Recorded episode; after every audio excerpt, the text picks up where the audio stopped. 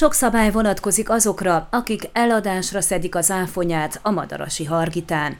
Az alacsonyabban fekvő részeken már beérett az áfonya, magasabban viszont az esős időjárás miatt jó eséllyel ez csak két hét múlva történik meg, számolt be Konrád Dezső, a Szentegyházi Közbirtokossági Egyesület elnöke, akitől megtudtuk, hogy bőséges az idei erdei gyümölcs termés. Szerencsére sem az eső, sem a jégeső nem okozott kárt az idei termésben. Hozzátette, hogy az eddigi évek hasonló időszakához képest jóval kevesebb gomba termett. A madarasi hargitára igyekvő gyümölcsszedők idén is jegyet kell váltsanak a terület jó részét ügykezelő közbirtokossági egyesülettől, akik a kisváros szélén az út mentén várják az érkezőket.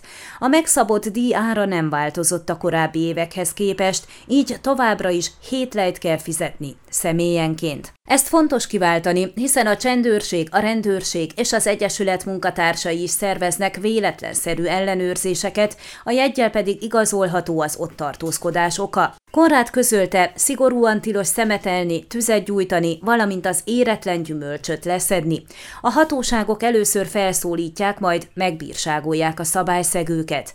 A gyümölcsszedő csoportok minden nap 4 kiló áfonyát kell kötelezően leadjanak, amelynek kilóját 10 lees áron vásárolja fel egy vállalkozó. A jegyvásárlási kötelezettség és a többi felsorolt szabály nem a túrázókra vonatkozik, hanem azokra, akik értékesítési céllal gyűjtenek gyümölcsöt. A szezon során termelt bevételét az Egyesület üzemeltetésére fordítja az SKE. Bár kedden indult el az áfonyagyűjtési szezon, már az első napon mintegy 70-en mentek ki az erdőbe.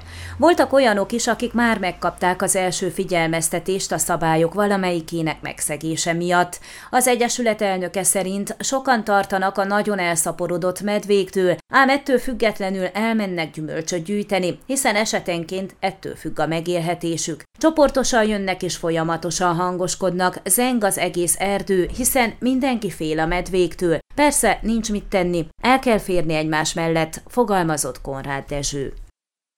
Ön a Székelyhon aktuális podcastjét hallgatta. Amennyiben nem akar lemaradni a régió életéről a jövőben sem, akkor iratkozzon fel a csatornára, vagy keresse podcast műsorainkat a székelyhon.pro portálon.